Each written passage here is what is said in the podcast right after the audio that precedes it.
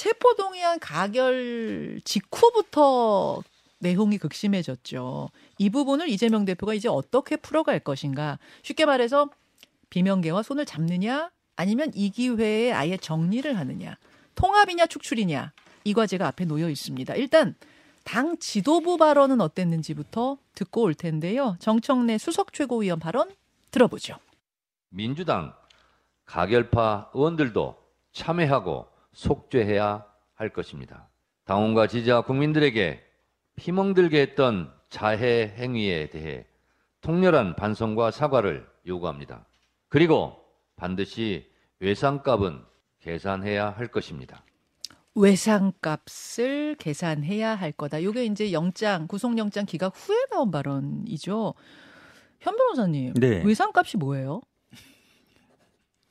뭐 돈 안 내고 갔나 보죠 뭐.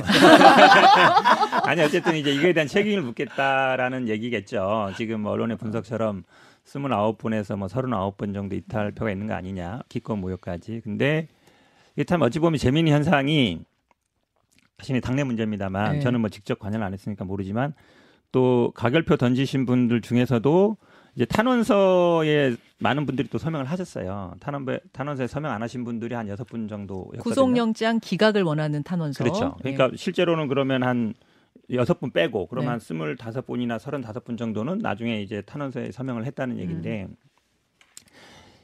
어, 지금 다섯 분 정도는 또 본인들이 공개적으로 이제 가결을 했다 해서 이제 당원들이 뭐 징계를 해달라라고 청원이 올라왔고 음. 5만 명 이상 서명하면은 뭐 징계를 하게 돼 있는데 저 답변을 하게 돼 있죠 음. 징계할지 말지에 대해서 그런 상황인데 사실은 이건 저는 개인적으로 개인 의견입니다. 네. 당뭐 저는 직책을 맡고 있는 건 아니니까요. 근데 이번에는 그냥 쉽게 넘어가긴 어렵다라고 봐요. 아 쉽게 예, 넘어가. 왜 그러냐면 어렵다. 이게 이제 뭐 박광원 원내대표도 그렇고 그다음에 우리 사실은 전당대회 전에는 어, 중앙위원회라는 게 당의 어찌 보면 최고 의사 결정 기구입니다. 예. 그러니까 물론 원내 대표는 원내 일은 이제 원내에서 하지만 그래도 당의 의사 결정 기구는 기본적으로는 어, 전당대 전당대회 있고 그 다음에 이제 중앙위에서 하게 돼 있는데 그 다음에 당무위가 있고 이런 네. 순서로 돼 있는데 그 다음에 최고위원회가 어쨌든 그거를 상시적으로 대행하는 기구로 돼 있는데 지도부나라든지 중앙위회 같은 데는 이거는 부결시켜야 된다라는 방향으로 갔고 예. 원내에서도 이거를 부결을 하는 방향으로 갔는데 공개적으로 못하겠다라고 한 거거든요. 그렇게 됐고 이게 쭉 그동안 당내에 갈, 있던 갈등이 이제 표면적으로 착 이제 드러난 부분이라서 어떤 식으로든지 간에 또 지도부에서는 이게 해당 행위다라고 규정을 했습니다. 물론 뭐 다선 의원들은 아니다라고 했지만 음. 다선 의원들의 의견이 지도부 의견보다 더 우선할 수는 없는 거고 그러면 그냥 넘어가기는 쉽지 않은 일이더라고 보고 있습니다. 그냥 넘어가기 쉽지 저는 이게 이제 친명계 비명계 갈등이라는 게 구조적이긴 하지만 예. 가결되고 영장이 기각됐으니까 제가 볼 때는 이제 정리되는 것보다는 이제 그 물밑에 있던 갈등이 이제 수면 위로 올라올 가능성이 커요. 예. 그 전에 이제 구속영장이 어떻게 되느냐에 따라서 상황을 모르기 때문에 수면 아래에서만 움직였던 거예요. 그러니까 29명, 39명 정도도 음. 사실상은 대놓고 말을 못하고 아름아름 이야기를 했겠죠. 음. 그러나 이게 이제 기각이 됐기 때문에 친명계에서는 아주 이제 승기를 잡았다고 생각하고 상당히 세게 나갈 가능성이 있고 어. 지금 현근택 변호사께서 말씀하시는 거 보니까 정청래 의원이 받고자 하는 외상값에 수금하러 갈 거예요. 이제 생근택 의원이. 아, 수금원. 수금원이죠. 이제 수금원이죠. 아. 각종 친명계 공천 지망생들, 각종 친명계 지역에서 뛰고 있는 예. 공천 경쟁자들은 이제 수금하러 갑니다. 어. 이제 비명계로 찍힌 사람들 그 가게에 가서 외상값 내놔라 이야기를 할 수밖에 없어요. 지금 현근택 변호사 그 전에는 사실은 영장 기각되기 전까지 저렇게 세게 이야기 안 했거든요. 아니, 그러니까 상당히 지금 이제 네. 여자값 수금하러 제대로 뛸 가능성이 있어요. 표정이 부드러우죠. 아니 국민의힘에서는 네, 민주당이 그렇게 하기를 바라실 텐데요. 예. 저는 그렇게 가진 않을 거라고 보고요. 어. 그러니까 지금 한뭐 29명 정도 음. 이제 가결로 우리가 이제 추측을 하는 건데 네. 사실은 이제 그 가결 투표 행위에 대해서 음. 저는 당내에서 뭐 분노라거나 비판이 있을 수 있다고 생각을 합니다. 음. 왜냐하면 정당이라고 하는 정치 조직 안에서 이거를 토론을 통해서 다, 다수를 설득하려고 하는 노력이 다소 부족했고 음. 어떻게 보면 결과적으로 이제 30명 정도의 소수의 의사가 나머지 한 140명 정도의 다수의 의사를 이제 엎어버린 거거든요. 그게 이제 과연 뭐 민주적인 것이냐라고 하는 것에 대해서 다들 의문 내지는 비판을 할 수 있는 거죠. 근데 그럼에도 불구하고 그렇다고 해서 이걸 예컨대 뭐 징계 축출 이렇게 가는 음. 것이 민주당의 바람직한 것이냐 또는 이재명 대표가 그렇게 할 것이냐라고 하면 저는 그렇지 않다고 생각합니다. 어. 그 이재명 대표가 9월 28일 날 전 당원에게 추석 문자 메시지를 보냈거든요. 네. 저는 거기에 답이 있다고 생각하는데 보냈어요? 거기에 딱 이렇게 명시되어 있습니다. 하나 된 힘으로 국민의 삶을 구하겠다. 하나 된 힘. 네. 음. 이 하나 된 그 힘으로 어떤 고난도 극복할 수 있을 것이라고 확신한다. 음. 저는 이게 아직 이제 기각 이후에 정식의 네. 첫 일성이 나온 것은 아니라고 볼 수 있지만 네. 이 추석 메시지 당원들에게 보낸 메시지가 하나의 단초라고 생각을 하거든요. 음. 어쨌든 민주당이 이기려면 내년 총선에 이기려면 더 넓어져야 되고요. 민주당 안에서 이재명 대표를 지지하는 분들 그리고 지지하지 않는 분들 다 같이 가야지 이길 수 있다라고 하는 것을 민, 이재명 대표도 알고 계시다고 저는 생각합니다. 지금 이소영 의원과 현근택 음. 민주연구원 부원장의 의견이 좀 달라요. 그리고 한 가지만 제가 더 예, 말씀드리자면은 예. 이제 제가 의원총회나 이제 그때 상황을 알고 있는 사람이기 때문에 예, 예. 그 최고위원회에서 예. 이걸 당론으로 정할지 말지에 대해서 나름 이제 회의를 여러 번 했고요. 가결이냐 부결이냐 예, 의원총회에서 뭐라고 정리해서 워딩을 냈냐면은 부결해 주실 것을 요청드린다. 당론은 아니고 의원님들 개별적으로 음. 양심에 따른 투표를 하시지만 부결해 주실 것을 요청드린다. 이 요청이란 단어도 최고위에서 결정된 단어였던 걸로 제가 알고 있거든요. 예. 근데 이 말인 즉슨 이제 가결 투표 행위가 정치적으로 또 우리 정치 조직 안에서 바람직하다고 보지 않지만 음. 그게 징계 사유나 해당 행위까지는 해당되지 않기 때문에 이제 그런 표현을 쓴 것이고 음. 실제로 그게 설명되는 의원총회에서 많은 이제 의원들이 당론으로 정하자고 제안을 했었는데 네. 그때 정청래 수석 최고위원이 네. 이제 앞에 단상에 나와서 이거를 당론으로 정하지 않은 이유 두 가지다. 첫 번째는 이 뭐 양심에 따른 비밀 투표인데 당론으로 정하면 오히려 가결표가 늘어날 수 있는 부작용이 있을 수 있고 어. 두 번째는 그걸 확인할 수 없기 때문에 어허. 공연하게 당론으로 정해서 불필요한 이런 논쟁을 만들지 않겠다 이렇게 네. 설명을 하셨었거든요. 네. 그 말씀의 취지에 따르면 사실은 징계 대상, 뭐 해당 행위 이렇게 갈 수는 없는 거죠 논리적으로. 자, 통합이냐 배제냐. 예. 네, 사실은 이제 외상값을 받으려면 내가 외상한 게 맞다라는 거를 서로 다툼이 없어야 돼요. 아. 당신이 외상 먹었잖아. 그러니까 외상값 달라야 되는데 근데 사실은 그 외상인지 아닌지에 대해서 서로 이제 의견이 갈릴 수 있단 말이에요. 지금 장부에 안 써 있다는 거죠. 그렇죠. 장부에. 어. 그러니까 장부에 있으려면 지금 이소영 의원님 말씀처럼 본인이 확실하게 가결을 했는지 부결을 했는지가 예, 예, 예, 장부에 나와야 되잖아요. 예. 외상값 받으러 가는데 나 외상한 적 없어요. 예. 이래 버리면 이제 확인할 방법이 없단 말이에요. 그러다 아. 보니까 이제 당론을 안 채택한 건데 저도 사실은 그 의원총회 분위기 잘 몰라서 방송에 나와서 이거 당론 채택 좀 안 안 해도 될 것 같습니다. 얘기했다 굉장히 욕도 많이 먹었는데 음. 근데 이번에는 아마 당론 채택을 좀 했으면 했어야 되지 않나라는 생각을 해요. 음. 왜 그러냐면 얘기 들어보면 이 의원총회 이거 가결된 다음에 막 세번 음. 하고 밤매까지 하고 뭐 원내대표 물러나니 마느니 막 옥신각신 막 별 얘기가 다 나왔다는 네, 거 아닙니까? 네. 밖에 나와서 막 싸우는 분들도 있고 네, 네. 그막 영상으로 막 돌아다녀요 지금. 그럼 안에서 얼마나 싸웠겠어요. 그렇죠. 그렇게 보면 이 다툼을 없으려면 사실은 어찌 보면 어렵긴 하죠. 당론 채택했을 때 이게 뭐 양심에 따른 거고 확인할 방법도 없는데 그래도 알겠습니다. 약간 이번에는 저는 개인적으로 밝힌 분들에 대해서만 징계하자 그 정도로 정리하면 돼요. 뭐 그것까지 내가 말을 못 하겠는데 어쨌든 어. 그냥 뭐 없던 일이 하기는 쉽지 않지 않나 쉽지 두분 두분 네. 잠시만요, 허 의원님. 지금 두 분 민주당의 두 분 생각은 좀 다르잖아요. 통합이냐 배제냐.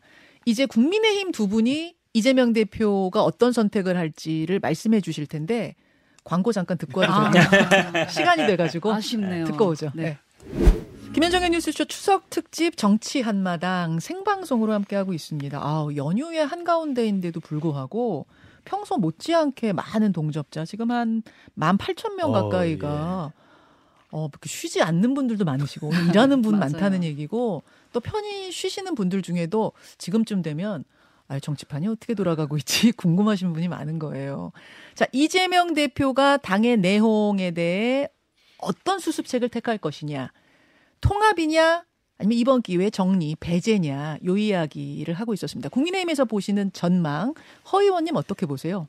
제가 그 대학 교수 시절 때 컨설턴트였을 때 예. 좀 연애 상담을 좀 많이 해줬었습니다. 연애, 연애. 네, 그때마다 이제 나오는 말이 다들 힘들어하시는 게 이제 이중 신호예요.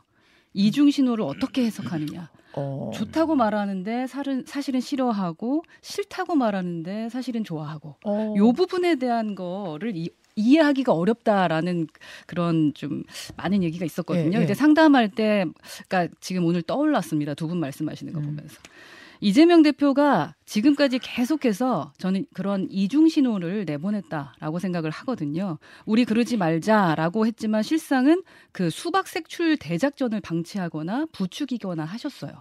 그리고 체포동의안 가결표 던진 의원들 색출해서 정치 생명 끊겠다라고 했던 한 특보 계셨잖아요. 음. 이재명 대표께서 인사 조치 하셨습니까? 안, 안 하셨을 겁니다. 그리고 뭐 수박 퍼포먼스 그거 여기 계신 뭐 현근태 변호사님도 하시긴 하셨는데 이재명 대표께서 윤리 감찰 지시했어도 지금 정치 생명 건강하시고 지금 보니까 더 건강해지신 것 같거든요. 어. 그래서 결국 앞으로는 어떻게 할까라는 것을 좀 과거를 보면서 유추를 한다면 예? 지금까지 봤을 때 하던 대로 하실 것 같다. 라는 생각이 제일 많이 듭니다. 그래서 당장 제가 듣기로 이제 이소영 의원님께서 오늘 말씀하시는 거 보시면 보면 뭐 제가 바라는 대로 저희 당에 바라는 대로 긍정 회로를 많이 돌리고 계시는 건데 네, 무시무시한 그 수박 리스트에 오르락 내리락 하시고 계신 걸로 제가 알고 있습니다. 어, 그래서 저요? 예. 지금 깜짝 놀라셨어요? 아, 아닙니까? 허 의원님 조심해 주셔야 예, 돼요. 네, 네. 아, 이제 예민합니다. 대표님. 방송하면서 네. 개인적인 얘기는 하지 마세요. 아, 예, 아유, 자꾸 개인적인 공격은 좋지 않습니다. 예, 예. 기본적으로 제가 봤을 때는 그래서 그 이중적인 어떠한 신호들로 인해서 음. 당 내에서도 여러 가지 목소리가 나올 수밖에 없는데 지금까지 걸어오셨던 길을 보면은 예. 한 길로 오셨습니다. 그래서 저는 그대로 갈 것이다. 배제 예측합니다. 쪽으로 갈 것이다. 그 이야기는 그럼 적어도 가결을 공개한 분들에 대해서는 징계가 있을 거라고 보시는 거예요? 징계하지 않더라도 어, 가장 두려워하는 것을 하시겠죠. 가장 두려워한다는 거는 뭐 공천에서 불이익을 준다면 그런 말씀이실까요? 그런 부분을 예측할 수 있지 않을까 아, 싶습니다. 김 교수님 어떻게 보세요? 저는 두 가지 이유인데요. 음. 그 이재명 대표가 포용보다는 아마 배제의 길로 갈 수밖에 없을 텐데 첫 번째가 개딸들입니다.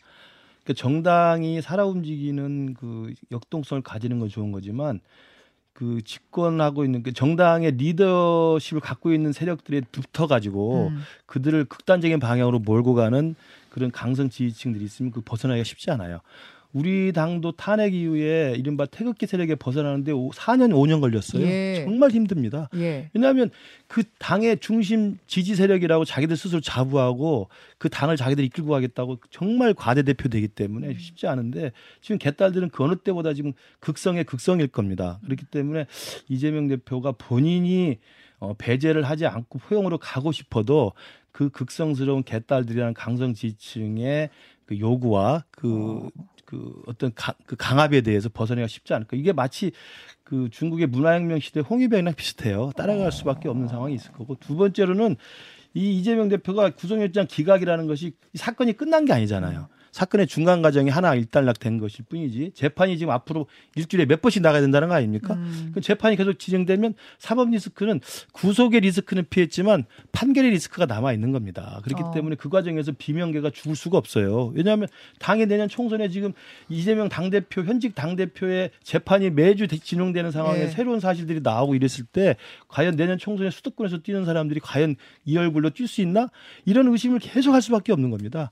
그걸 알기 때문에 이제 이재명 대표는 포용하기는 굉장히 어려울 거다. 이번 기회에 뭐 정리를 할 것이다라고 본인의 손에 피를 묻힐지 남의 손에 피를 묻힐지는 모르지만 알겠습니다. 그분이 굉장히 오랫동안 험하게 살아오셨기 때문에 아마 험한 방법으로 살 거예요. 짜, 짧게, 짧게 하고 할게요. 넘어갈게요. 아, 지금 예. 뭐 이중 신호라 그러는데 사실은 음. 신호 명확합니다. 사실은 나왔을 때도 그랬고 처음에 당 대표 됐을 때도 이런 요구 많았어요. 근데 최고위원도 비명 계로 치는 이제 송갑석 의원을 음. 하셨고 수석 대변인도 권치승 수석 대변인 임명하시면서 그러니까 친명으로 지도부를 꾸리지 않았어요. 음. 그리고 이번에 물론 뭐 지금 자꾸 지금 뭐 개딸들 얘기하는데요. 어찌 보면 이번에 병원에 갔을 때도 문재인 대통령이 뭐그 지지자들 중에는 문재인 대통령 탈당해라 이런 요구에 대해서도 네. 안 된다 그런 얘기는 당을 해치는 얘기다 분명히 메시지를 내셨어요. 마치 이제 지금 국민의힘에서는 어떻게든지 간에 당내에서 뭐 싸움이 많이 일어났으면 좋을 것 같은 것 같은데 재판에는요 실제로 가면은 그거는 이재명의 시간입니다. 재판에서는. 지금 대장동 재판 보세요. 아, 수사할 아, 때 오히려 이재명의 그럼요. 시간이다? 수사할 때 대장동 수사할 때 1년 반 동안 계속 뭐 네. 428억을 저수지에 묻어나는 게 계속 나오잖아요. 네. 재판 넘어가서 음. 다 입장 바뀌고 있어요. 그거 전혀 안 나오고 음. 마찬가지입니다. 선거법 재판은 저는 무죄 나올 거라 보고 있고 이것도 마찬가지예요. 그러니까 사실은 수사 과정에서는 검찰이 주도권을 잡고 언론풀을 계속 해요. 네. 근데 법정에서는 다릅니다. 법정에서는 검찰의 얘기는 그냥 참고 사항이에요. 어. 변호인의 시간이에요. 본인의 해명하는 시간이기 때문에 달라질 게 없다 말씀드 리고요. 저는 아마 이번에 뭐 물론 이 대표가 뭐 직접 할지 어떨지 모르지만 그러니까 당내 민주당은 기본적으로 경선 과정이 5대 5로 돼 있습니다. 당원 음. 50% 여론조사 50%돼 있어요. 그러니까 당원들이 굉장히 이번에 뭐 분노 많이 한 건 맞죠. 음. 그런 것들이 어찌 보면 당을 움직이는 힘이에요. 그걸 자꾸 뭐 홍위병 말씀하실 게 아니라요. 여론조사 5, 당원 5는 민주당 기본적으로 굳어진 구조예요. 그러니까 당원들의 의사를 반영하는 분들이 또 어찌 보면 경선이 유리한 고지를 가겠죠. 알겠습니다. 추석 이후에 가장 큰 전국 이벤트를 우리가 언급을 안 할 수가 없어서 요 이야기는 여기까지 좀 정리하고 민주당 내분 이야기를 그 이벤트 이야기로 좀 넘어가 보겠습니다. 김현정의 뉴스쇼는 시청자 여러분의 참여를 기다립니다. 구독과 좋아요, 댓글 잊지 않으셨죠? 알림 설정을 해두시면 평일 아침 7시 20분 실시간 라이브도 참여하실 수 있습니다.